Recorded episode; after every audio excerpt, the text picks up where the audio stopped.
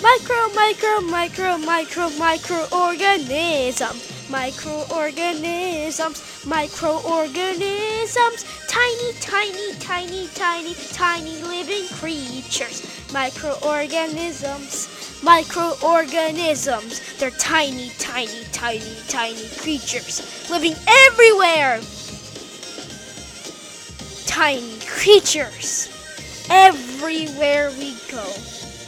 From the hot springs in Japan to the top of Mount Everest. Microorganisms.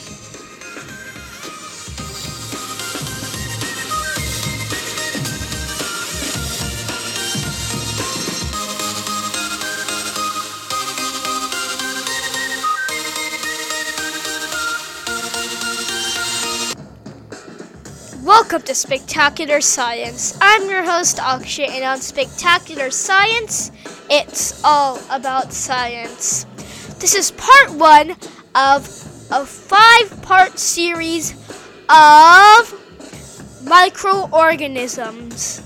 There are five types of microorganisms bacteria, fungi, viruses, protozoa, and algae.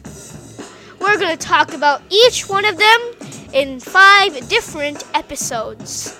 Today, on part one, we're talking about viruses.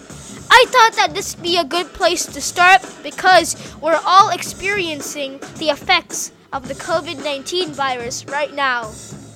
Keep listening, and you'll hear the fascinating science of viruses.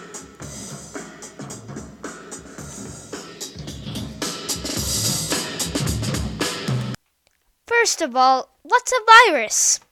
A virus is a protein bound cell that uses DNA and RNA to infect and multiply in a host. A host is basically a, an animal or a plant that the virus can infect. One example of a host is us, humans. Another example is plants, maybe cats, maybe dogs. Oh, don't worry. Don't worry, Rex.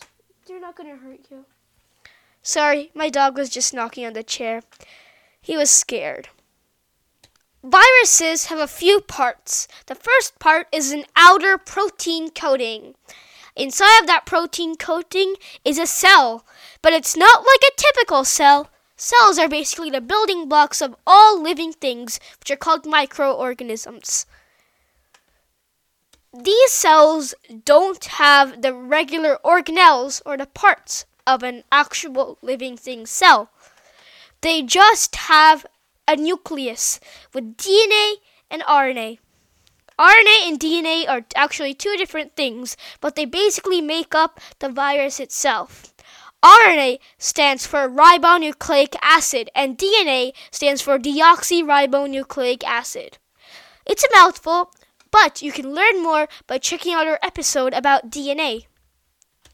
They inject this DNA and RNA into a cell, like a human cell or a plant cell. By infecting this, they basically hack the cell into making more of the virus itself. That's how they reproduce. Viruses are prokaryotic. Prokaryotic means that this that the that the cell doesn't have a membrane bound nucleus. A membrane is basically like an outer coating on the nucleus of the cell, which is where DNA or deoxyribonucleic acid is stored. Viruses can only, and I'm emphasizing this only, can reproduce within a host cell. They can't reproduce or survive long out of the human body Let's say that the virus is sitting on this table. oh, don't touch the table. Thank you. Okay, anyway, so the virus is on this table. Since it can't multiply or get its nutrition, it dies because it doesn't have any access to a host cell. It can only survive inside of a living thing's body. Now, here's the big question Are viruses really alive or not? Well, that's baffled scientists for years, and it's still puzzling them right now. But here's a little debate that'll get you enticed in it. We actually wrote this in the form of a blog post.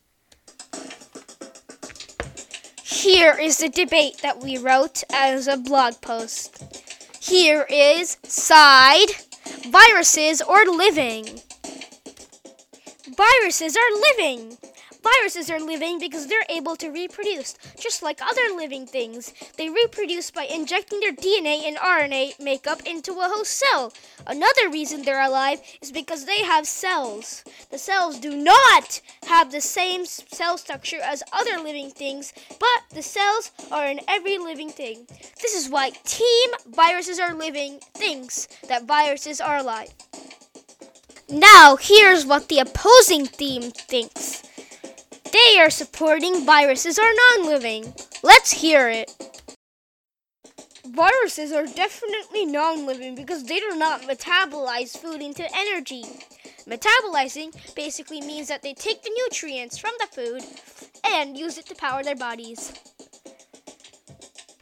Another reason that viruses are non living is because they're a dormant particle. This means they're only alive when they're in a host cell. The last reason a virus is non living is because viruses don't have all the cell structures as other living things. This shows that viruses still don't have normal cells like other living things.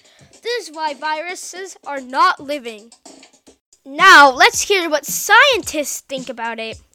Scientists are still not sure if viruses are alive or not. But scientists are still trying to figure out if viruses are alive or not. Most scientists are, are agreeing with that viruses are not alive. Let's see how this goes. If you want to share your, that's right, your opinion on this debate, go to www.spectacularsite.com slash debate form and fill out our form to let us know. That's www.spectacularsite.com slash debate form. Thanks! Now it's time to reveal the beneficial and harmful effects of viruses. The beneficial effects are gonna be said right now. Can you believe viruses are actually beneficial? They infect the bad bacteria in your body and keeps them in check. They can also infect other viruses. That's just amazing. Oh, and by the way, a side fact. Did you know if you stacked up all of the viruses in the world, it would outweigh the human population? That's amazing. And if you stacked up all the viruses in the world, it would be enough to reach the moon! That's amazing, right? Anyway, back to beneficial effects. They infect other viruses and keep them from spreading. Now, for the harmful effects. Viruses can be harmful in many ways, but they mostly cause diseases like pneumonia and all those other diseases. Especially like COVID 19, it can cause lung diseases. They also multiply and destroy cells in your body.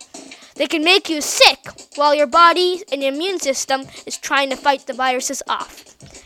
This is the beneficial and harmful effects of viruses.